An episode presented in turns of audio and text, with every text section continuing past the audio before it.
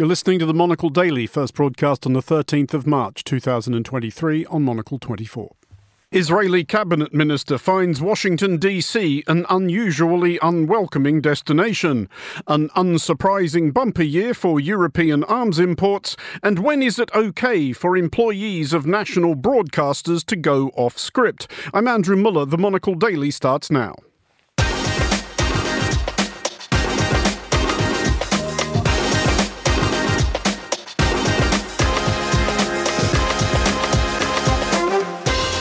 Hello and welcome to the Monocle Daily, coming to you from our studios here at Midori House in London. I'm Andrew Muller. My guests Daniela Peled and James Rogers will discuss all the day's big stories, and we'll hear from Doctor Caroline Larrington about her new book, explaining why there's more to the Norse myths than horned helmets and longboats. Stay tuned, all that and more coming up right here on the Monocle Daily.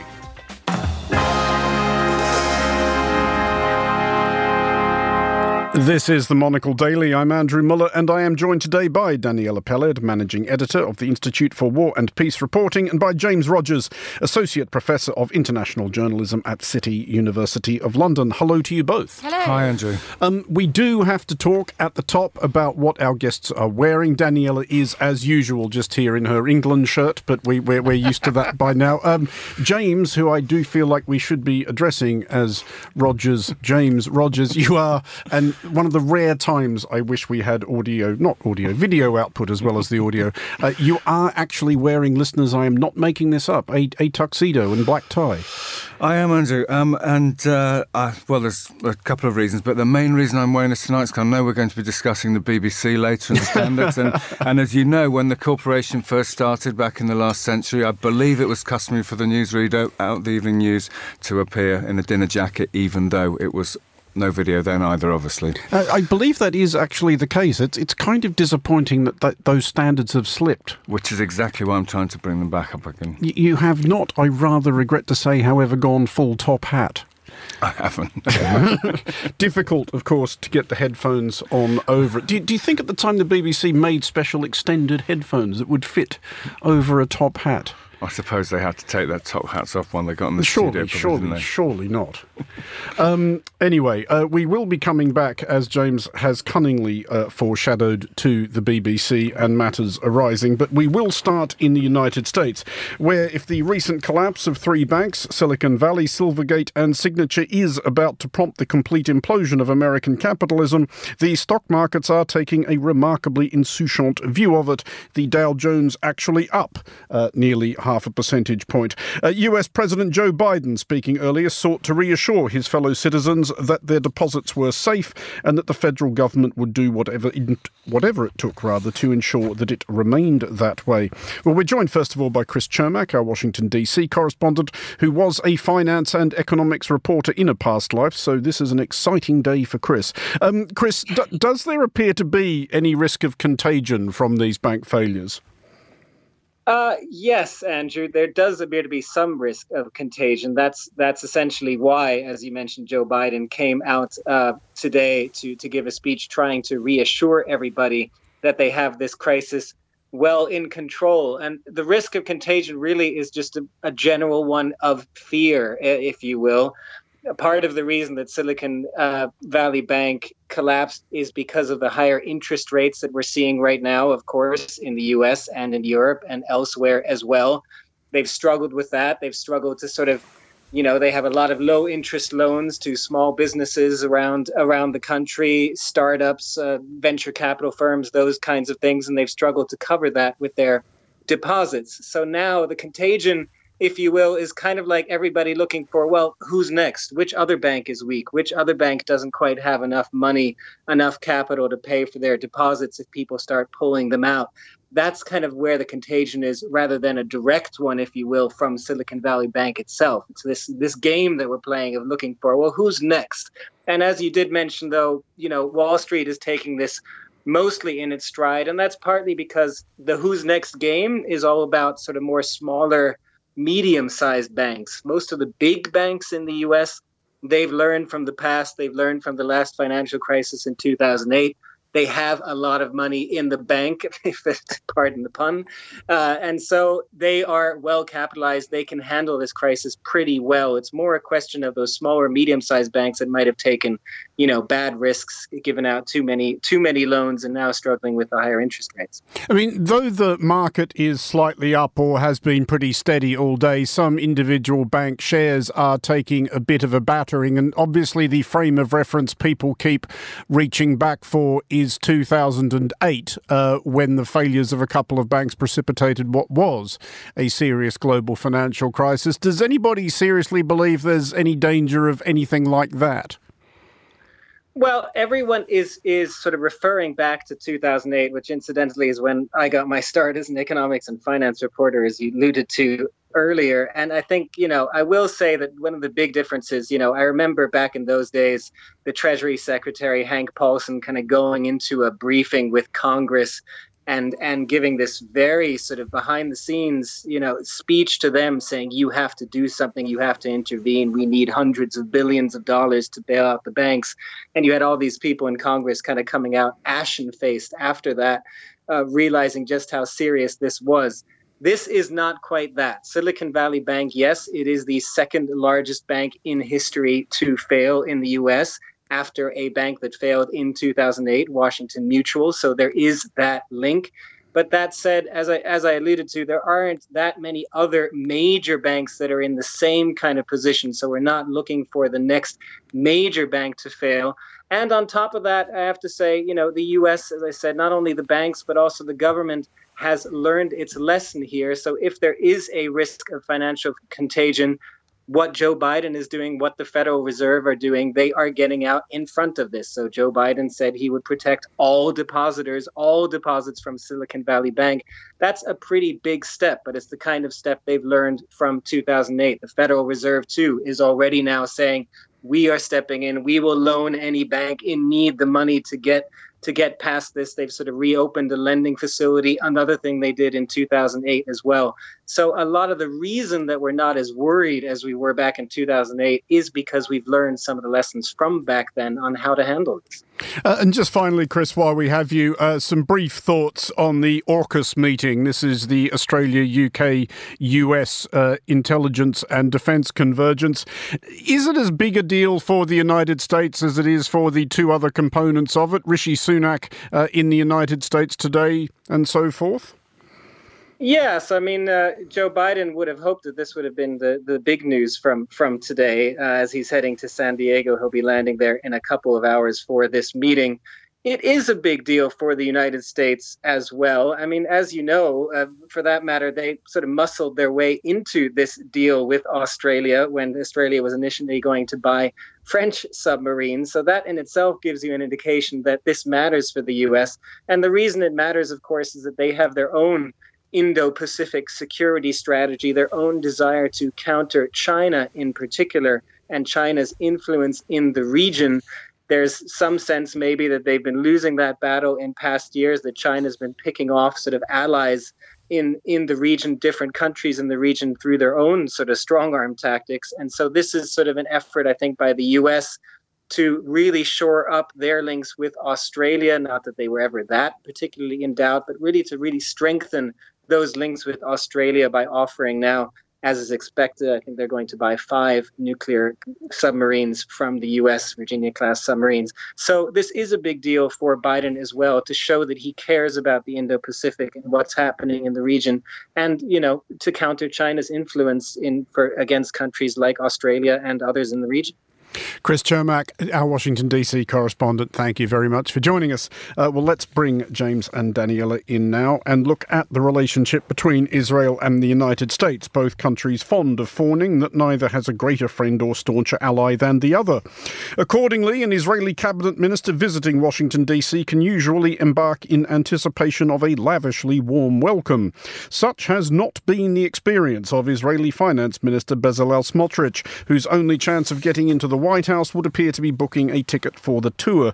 It turns out that Americans read his recent remarks about the Palestinian town of Hawara to the effect that he believed it should be wiped out. Speaking to one of the few audiences which would have him, the Israel Bonds Organization, Smotrich attempted to style this out as a slip of the tongue. Um, Daniela, first of all, uh, Bezalel Smotrich, basically, who is he and why is he finance minister? Well, the reason he's finance minister is because Benjamin Netanyahu had to make some um, unholy deals with the far right to put together a coalition and return to government, which he did, really. No boundary seemed to be uh, too uh, movable for him to uh, to cross. Um, Smotrich is somebody who seemed, in a way, a laughable figure in previous years. I don't think anyone you'd have, a couple of years ago you'd have said, oh, he has would have a senior role in, in, in the government, would have taken this seriously at all. But here he is. Um, and the treatment from Washington is um, it's about as much of a snub as it's, it's possible uh, to give, although there were some calls for him not to be allowed Uh, into America, and perhaps some, some would argue that he is a supporter of terrorism, and that would have been uh, legitimate. I think what's interesting as well is the reaction from the American Jewish community, uh, mostly staunch supporters of Israel, and apart from the Israel Bonds and a couple of right-wing organisations, no one hosted him, let alone uh, you know lining up for, for to be pictured shaking his hand. He is pretty toxic right now. I mean, it is peculiar, James. He would have had, I think, some idea that it wasn't all going to be hugs and handshakes when he arrived. From a, from a point of view of diplomacy and just the optics of it, and not that I have any great desire to um, offer sage counsel uh, to Mister Smotrich, who has outed himself as a, a fairly unpleasant human being, wouldn't he have been just better off staying at home, pretending he had COVID or something? You would have thought so. I mean, there's plenty of precedents in diplomatic activity like this for suddenly not being able to go or having a diary clash or something like that. So it does seem odd that he has decided to go, um, presumably having been able to anticipate what the reception or lack thereof would have been. Um, but maybe he just wanted to go to sort of make the point and see if things would change when he was there. But it, it is, at, um, you know, as you said in your introduction, you know, the United States and Israel have always been very keen to stress the, uh, the strength of their relationship, of their alliance. Um, but that, of course, is subject to certain strains at the moment. I mean, the backstory Stop the backstop. The back, the backdrop was the word I was grasping before. God, it's only Monday, and I'm struggling with two-syllable words. The backdrop to this back in Israel, uh, of course, Daniela, is the judicial reforms that Benjamin Netanyahu appears to be trying to plough ahead with, um, despite enormous protests, you know, up to and including um, actual Air Force reservist pilots saying that they won't report for duty. Uh, is Netanyahu, and you mentioned earlier that he was cutting all sorts of bizarre deals in order to try and stay in government. Is he really serious about ploughing ahead with this stuff, or is he doing that thing of staking out an extreme position and hoping for the, enough pushback that he can, you know, come back from it and say it wasn't what I wanted anyway? Well, that is classic playbook. We saw this with the nationality law mm. uh, uh, as well. Um, but it's hard to see how he could water down this bill to make it acceptable for his right-wing um, constituency and um, the wider Israeli mainstream. I mean, we, we, we are, we're all living in a sort of post-truth world, and also in Israel too. I mean, he can argue just as well that these protests show the vibrancy of Israeli democracy. Um, for Smotrich going to Washington and being snubbed, I mean, I would, it's not like me to use a football analogy, but I would say that it's like, you know... Be good practice for later, Daniela. We are, we're, we're Millwall and we don't care. Actually, it's not about showing that he can be Uh, an international diplomat. We're not playing by those kinds of rules anymore. He's speaking to his own constituency at, back home saying, I don't care, I still went to Washington, uh, depicting uh, America, a staunch ally of Israel, American Jewish community, also staunch ally of Israel, as actually somehow Israel haters. That's as legitimate as it gets now. You may laugh, but this is the narrative um, within Israel. We, we expect fake news from Russia, but the news is as fake a, a, a, as that, I think, within some circles of Israeli society. And there were also, there's also been pushback from the American Jewish community. Here on Sunday, there was a huge demonstration um, in London by Israelis and otherwise, you know, constituencies that strongly support Israel, saying that this is um, a huge assault on democracy. The question is whether this will actually make any difference. I mean, have we got to a, you know, the, the point that there's a um, a huge divide between the diaspora in Israel, and will it make any difference?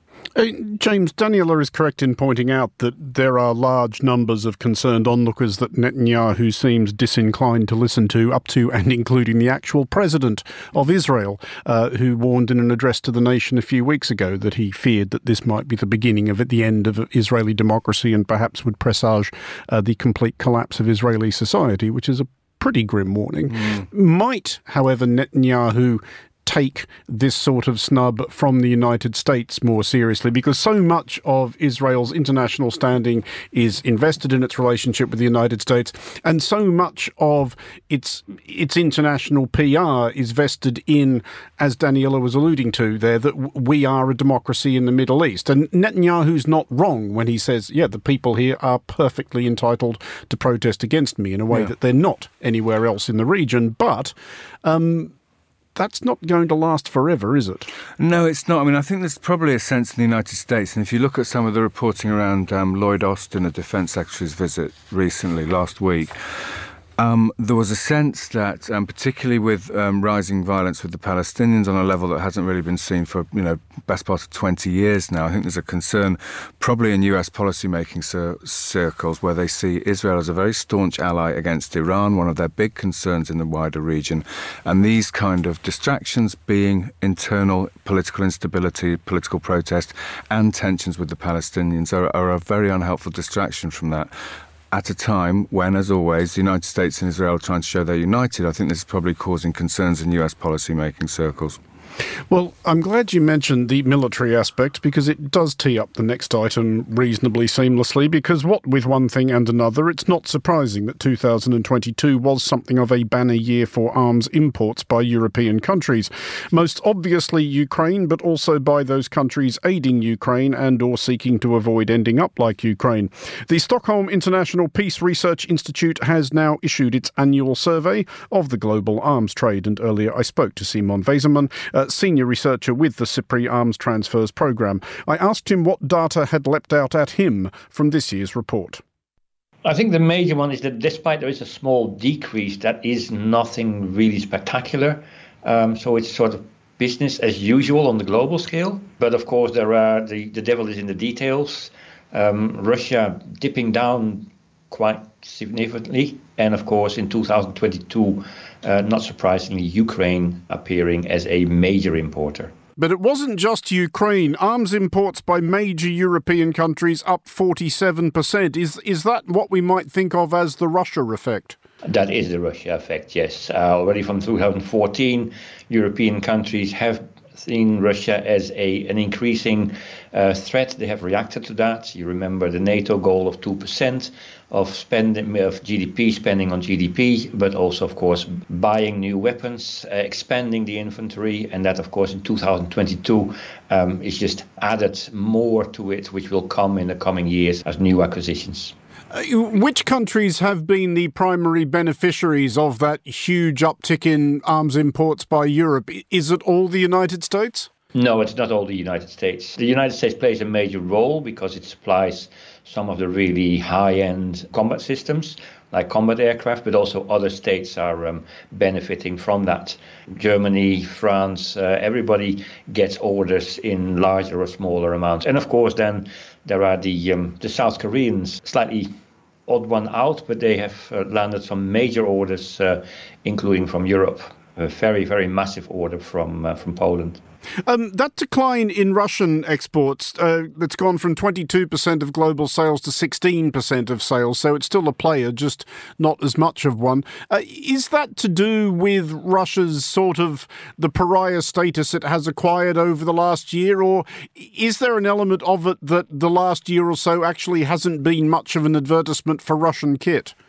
Well, actually, the the ones that we look at the last five years, because most of that is the result of earlier issues, part of it since two thousand fourteen, a lot of pressure from the U S, but also other European states not to buy, to on, on potential buyers of Russian weapons and actually buyers of Russian weapons, to stop buying Russian weapons or not to buy Russian weapons, and that has effect. In two thousand twenty-two, that pressure is only increased. Um, but there are also the effects that Russia has been under sanctions since two thousand fourteen, which leads to problems with Russia's development of weapons and thus also its export, or what it can offer for export. Uh, and then, of course, now two thousand twenty-two, the, the effect of the weapons not doing very well in Ukraine, but that will only have an effect later uh, in coming years. Uh, and just finally, you mentioned earlier that Ukraine has become the world's third biggest importer of arms, which is obviously no surprise at all. It is fighting a war for its survival. But but are there any surprises or incongruities, do you think, among the countries around Ukraine near the top of the list? I think a lot of people might be startled to learn that, that Qatar and Australia uh, both rank so high.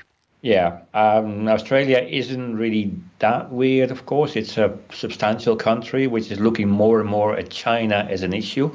Um, and it has a number of large orders in recent years which are being fulfilled. So that's why it's shooting up. Australia is expanding its military force. Qatar is one that is a bit more difficult to explain, partly because Qatar just doesn't talk about what its defense policy is, why it does things. And then now it's buying very rapidly a whole new air force, ten times as big as the previous one, a whole new navy, oh, ten times as big as the previous one, uh, and also other systems, all very quickly. They have the money. They have had issues with Saudi Arabia, definitely, some issues with Iran, but it's difficult to really explain why Qatar is doing what it's doing. Uh, Simon Weizmann at SIPRI speaking to me earlier. That full report is available from SIPRI's website. Uh, James, uh, to go back to what we were discussing there about the the effect on Russian arms sales that the current war might have, is that going to be p- perhaps another unintended consequence of this from Russia's point of view, that they have put their much-vaunted military kit into the field and it turns out that a lot of it doesn't seem to work all that well?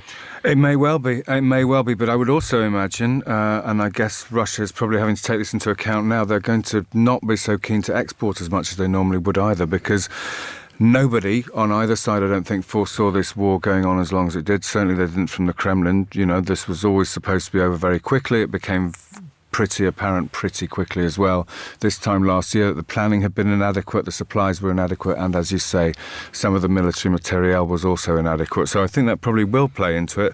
But I suppose um, for the longer term, at this stage, you know, the Kremlin is more concerned with securing what they can describe as a victory in Ukraine rather than worrying about the consequences of arms sales. They have, after all, still got a very large war chest based on hydrocarbon exports. I mean, is the takeaway from this, Daniela, that for the foreseeable future, Europe is indeed going to be a, uh, a bountiful market for arms exporters, which is a somewhat depressing thought for everybody who isn't an arms exporter? Well, uh, I, I mean, I'm not sure. I mean, that was uh, predictable, and in a way I found it reassuring, if, if you can use that kind of language, that Um, that threats elsewhere in the world have not been ignored. You know, we we, we are Eurocentric, and Ukraine obviously is a, is a huge international issue. But China again remains um, a, a security um, aspect, and I think that I'm.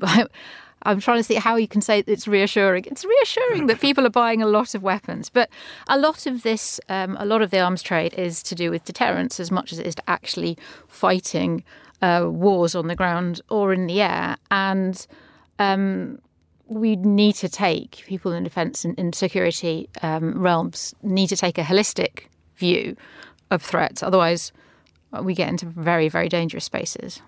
Well, let's move along to events here in the U K, where it has been confirmed that Gary Lineker will be returning to presenting Match of the Day this weekend, a development of enormous relief to Daniela in particular.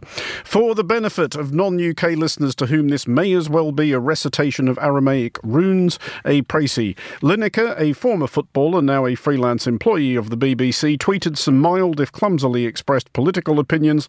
Everyone lost the run of themselves entirely. He was was suspended. Large numbers of his colleagues quit in sympathy. The B B C then buckled and gave him his job back. And that would appear to be that, until the next time we have exactly the same tedious row on form, probably Thursday. Um, James, uh, former employee of the B B C yourself, do you have any sympathy for the bind in which the B B C find themselves? My, my own view on this, and this is my possibly unsophisticated P R strategy which I would have advanced, is one, either just ignore it because everyone will get bored in seventy-two hours and move on to something else, or two, just every so often, I kind of wish the B B C would just sort of address its critics in tones akin to get stuffed. Yeah, I think so. I mean, I think they got this completely wrong, and I think I'm quite sure privately they concede that. It doesn't look as if, you know, whatever has gone on behind the scenes in the last thirty-six hours since... Um, Uh, I, you know, I was only reduced to watching twenty minutes of all but silent football on Saturday night when I'm used to eighty of commentary and analysis. The B B C never foresaw this unfolding the way that it did, and they didn't have a plan but, once but it did start did, getting out of their control. How did they not foresee it unfolding the way it did? Because literally anybody, down to and including my neighbour's cat, could have told them that this is how it was going to unfold. I agree, Andrew, and I wonder if, uh, I think the first time in its history, the B B C's Director-General has never made a programme, and so I don't know how well him and his senior team actually understand the way that the media works in that sense. I'm sure that Mr Davey has great skills in running large organisations. organisations, but he has a background in marketing rather than actually broadcasting or programme making. Maybe didn't see the way this unfolding the way that it did. I, I think most people were surprised with the the ripple effect that happened. It was in, in that once Gary Lineker said he wouldn't appear on the programme, two other very high-profile mm-hmm. ex-players immediately agreed they wouldn't do the same, and then suddenly, you know, not even decimated, the, the B B C's particularly football coverage over the weekend was was all but non-existent. So I think this probably was foreseeable, um, and I think anybody who had really thought this through, you know, thought what the consequences of the B B C's actions might be, it would probably have been better left ignored, or perhaps a quiet word with Gary Lineker out of the uh, public profiles. And whatever has happened in the meantime, Lineker doesn't seem to have had to concede very much in order to get back on the air this coming Saturday. Well, indeed not. Um, Daniela, if we can set aside what I'm sure was your own considerable grief and rage at Match of the Day being reduced to a mere twenty minutes with, with no commentary or analysis. I, I, I, I don't know. I'm I'm aghast, really, to think of you trying to fill your evening uh, without it. But th- there is a there is a, a wider question here of the propriety of somebody employed by a national broadcaster whose wages are paid by everybody's licence fees, um, taking what some people would suggest is a controversial stance. Should someone in Gary Lineker's position, and he's not, to be clear, attached to... Uh, the B B C's news output, I think we can agree that that's probably something that should be roped off, and probably people who work in B B C News do need to be a bit careful about expressing their opinions. But he hosts a programme of football highlights. Should he be allowed to say whatever he likes? Well, you know, even someone as completely sports ball illiterate as me, as you like very, very often to point out, knows that Gary Lineker is something else, though. He is a national treasure. Mm-hmm. You know, he, there are a few people that fit into that... Uh, Uh, into that category. I am told by reliable sources that he never got as much as a yellow card or ticket or whatever it is. he, uh, he, he he was never booked famously. During yeah. his illustrious career, which is saying quite something. And the fact is, he is not a journalist. He's a football, uh, a football presenter, as well as being uh, a national icon. What he said was kind of Uh, fairly mild and totally in keeping with all the other things that he said in the past. It was handled um, abysmally, um, and I credit social media hysteria to this, and people also make, taking that as the real world, which maybe it is. Maybe I've just taken the wrong colour pill. Maybe social media and Twitter offence is the real world. I don't know. If it is, then uh, then then we're in um, we're in trouble. I mean, to put a slightly positive spin on it, to slightly disagree with uh, with you and James, I think there is something vaguely adorable, the fact that the B B C as an institution is tying itself in so many knots to be um, to be impartial and fair. And I think something that other countries um, and other national media organisations would find it quite baffling, because this is taking impartiality to sort of a bonkers extent. No one is uh, suggesting that journalists shouldn't vote, for instance, or or sports presenters shouldn't, uh, you know, belong to, to political parties. the B B C is drawing up its guidelines again, and it, it really needs to. It's going to have an independent inquiry, which seems another slight waste of uh, uh, of money. But this this has happened before. It's going to happen again, and it makes us look a bit silly. Uh, James, what should the rules be, though? I mean, I, I, I sort of suggested there that maybe if you are involved in B B C actual news, then mm. probably uh, you need to keep your opinions to yourself. But that said, I wonder, is that even true? If if the rule just became, look, say what you like, think what you like, express it however you like, and allow the audience to decide? Yeah, I mean, I think there is a distinction between news and sport, but I think it's also true to say, and a number of people have pointed this out in the last few days, if you look at the B B C's guidelines, there is a clear suggestion that if you are presenting sport, that it's not as controversial for you to comment on politics. I think it's also useful, Andrew, for, for particularly for listeners outside the U K, to point out there's a much broader political context here mm. too. The current chairman of the B B C has donated significant money, uh, sums of money to the governing Conservative Party in the past. He's also may or may not have facilitated or assisted the previous Prime Minister Boris Johnson in getting a loan of eight hundred thousand pounds. So I think the concern here is that because Lineker expressed an opinion against government government policy, that he has been curbed in a way that he might not have been if he'd pr- expressed an opinion in favour of government policy, a perception the B B C is somehow bowing to government influence. I mean, that right there, Daniela, I guess, is the is the counterpoint. What if somebody in a broadly similar position to Gary Lineker at the B B C, not in news, but had tweeted enthusiastically in favour of deporting migrants to Rwanda? Would that have been the same controversy, or would we just have had people arguing about free speech from absolutely reverse sides, because the usual rule with free speech is everybody thinks it's fine when it's free speech they agree with? Well, if it was David Attenborough, then then yes. I mean, we're talking about much-loved, popular um, presenters, you know, prime time. The whole family can watch this uh, this output. And I think that's, that's key, because um, it wasn't even that controversial. There's been lots of criticism of this, uh, mm-hmm. of this bill. Uh, rather unfortunately, he had to uh, compare it to Nazi Germany, and obviously, you know, that means he lost the argument. But that created another whole, uh, uh, whole sideshow um, again. But th- I think there's a there's a um, there's an equation, really: how popular you are, how fun you are, how jolly you are, how totally apolitical you're supposed to be, and then if you speak out. Um, we have this this this awful fury, which is completely encapsulated. You know, maybe it's a it's a conspiracy because no one is talking about the actual bill. Well, indeed not. It, it does tell us something that there has been a much more, I guess, vituperative row about Lineker's comments on the thing rather than the thing itself. But just a final thought on this, James, and it's about, I guess, the, the, the institutional mindset of the B B C. It does, look, looking at it from outside, I've never really worked there, I've done very small numbers of bits and pieces, but it, it always seems to be slightly scared. Uh, it, it's always looking for a way to avoid the argument. And is that just... Is there a certain amount of actual institutional cowardice about standing up for itself in that respect, or, or is it actually kind of a an admirable uh, keeping in mind that, you know, everybody pays a licence fee? There are people on all sides of this and every other issue who all have their stake in the B B C, and somehow we have to represent them all. And I also wonder occasionally if the B B C overcompensates because it knows that, yes, probably most of the people who work there do fall broadly into the category of middle-class latte-slurping metropolitan liberals, and they're acutely sensitive to that sort of criticism, so they try and tack the other way, and because they don't really understand that mindset, they look ridiculous when they do it. I mean, I think it's a, one of the courses I teach at the university, Andrew, is the history of journalism. Now, you might remember the B B C celebrated its centenary mm-hmm. last year, so it's just over one hundred years old.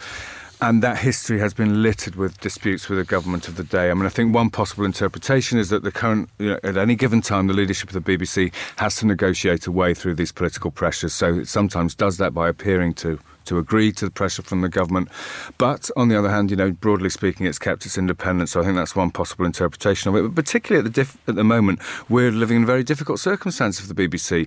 Um, particularly the Johnson government had ministers who were talking publicly about getting rid of the licence fee, the mm-hmm. way that it's been funded for a century.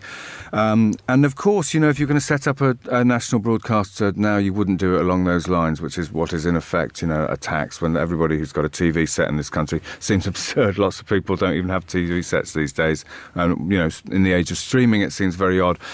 But it still managed to to survive and to provide, you know, a very wide variety of content. And that's obviously, I think, the way that B B C, you know, but it is very, very much aware that in the changing technological landscape, that is an increasingly difficult case to make, and they want to be able to make it. James Rogers and Daniela Pelled, thank you both for joining us. Finally, on today's show, when we consider what the ancient mythologies have given us, we tend to thank the Greeks and the Romans for the more rarefied, highfalutin stuff, and think of the Norse legends as largely peopled by battle-axe swinging buccaneers swigging mead from the skulls of their enemies, that is all tremendously good fun, but possibly light on for teachable moments.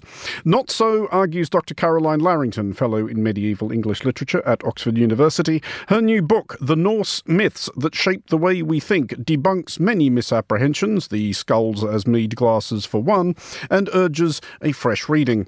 I spoke to Caroline at Midori House earlier and began by asking how far our modern understanding of the Norse myths has drifted from the original. Yeah, I think what has happened is that people have really, over the last fifty years or so, consumed the myths through retellings very often. Wagner was extremely influential and really shaped the way people in the nineteenth century thought about the myths. So too some of the early translators.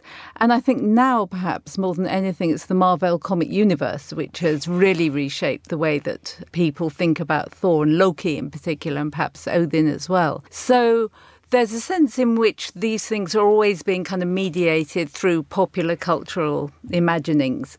But at the same time, people are often inspired, particularly if they go travelling in Iceland, to go and read the originals to find out where these ideas came from. And because there isn't a huge corpus of written material from the medieval period, you just need a couple of paperbacks if you want to get on top of what the real original stories looked like. Do you think, though, popular culture keeps returning to the Norse myths because it just seems, or at least in our imaginations, it has become more glamorous and swashbuckling and violent, whereas the popular imagination, perhaps, of Greek mythology, for example, tends rather more towards people in togas scratching their beards and thinking about democracy? I think it's got something to do with the connection with Vikings. Everybody loves Vikings. They're dramatic. They dash around the world on longboats and they, they fight in a, a bloody and dramatic fashion.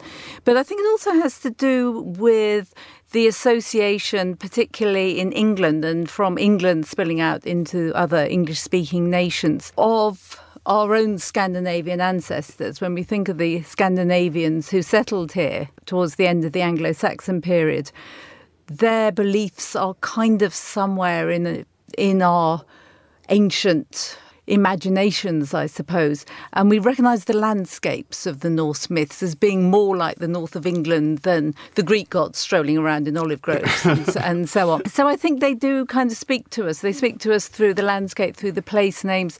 And also I think because they're quite a small corpus of myths, you have families, you have fathers, sons, you have a long-lasting enmity between the gods and the giants. And you also have, as, as Tolkien pointed out, this kind of stoic realisation that Ragnarok, the end of the world, is going to come and the gods are not going to survive it and there's nothing they can do about it. And I think that appeals also to kind of um, British stoicness, if you like. The book also gets into the degree to which the Norse myths have become something of a touchstone for some fairly unsavoury political belief systems, especially in modern Europe. Is is that a complete misapprehension of the Norse myths, or is it just another classic case of people seeing in source material what they want to see in it? People see what they want to see, that's for sure. And I don't think there's any kind of innate idea of racial superiority baked into the myths in their original form. But there is, I, I think, perhaps because, first of all, it's the association of the mythic corpus with particularly German nationalism in the nineteenth century, which then shaded very easily into kind of Nazi ideology. There has always been a sense that the idea that the myths of a particular group of people reflect something about that people and the land that they come from, that this may speak to a kind of superiority. At least that was how the Nazis saw it. And that makes these myths in particular quite attractive, I think, for alt-right white supremacists. Particularly, of course, since the Scandinavians are tall and blonde and blue-eyed and splendid examples of, of humankind, I suppose. And I guess also that the myths largely have powerful masculinity embodied in them, one which respects those who can swing the hammer and draw the sword, and that they appeal to a kind of patriarchal order that is perhaps on its way out in the modern world, but still sees something to cling to there. Well, I was wondering if you thought that might be part of the appeal, on the basis that nobody is ever going to write any glorious legends about call centre operators or content moderators. I think it probably is something of the appeal, but at the same time, we don't actually want modern heroes anymore who just swing the sword and, and cleave people in two and gulf with some treasure. What we want are, are conflicted heroes, ones which stop halfway through and go, oh, I don't know, is this the right thing? um, do I want to die gloriously? If you've seen um, Robert Eggers' film The Northman from last year, there's exactly that moment of choice where the hero could sail off into the sunset with his lovely blonde pregnant uh, Slavic lady friend and live, or he can stay behind in a futile attempt to avenge his family, who really don't need avenging, and die gloriously but kind of stupidly. And that's kind of the point of Eggers' revisioning of, of this Viking myth in that film. The men tend to choose that kind of empty masculinity when the women are offering other possibilities.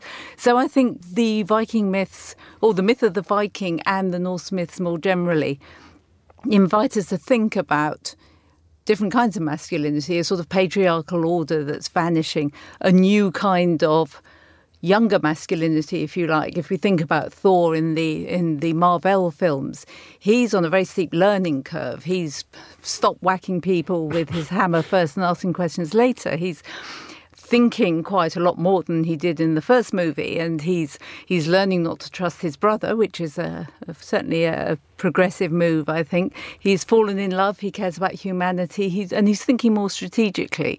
And we can see, I think, the ways in which the Thor movies in particular are redrawing the idea of the god and perhaps bringing him back to something more like the way he might have been regarded by ordinary people back in the ancient days, when he was always called the protector of mankind.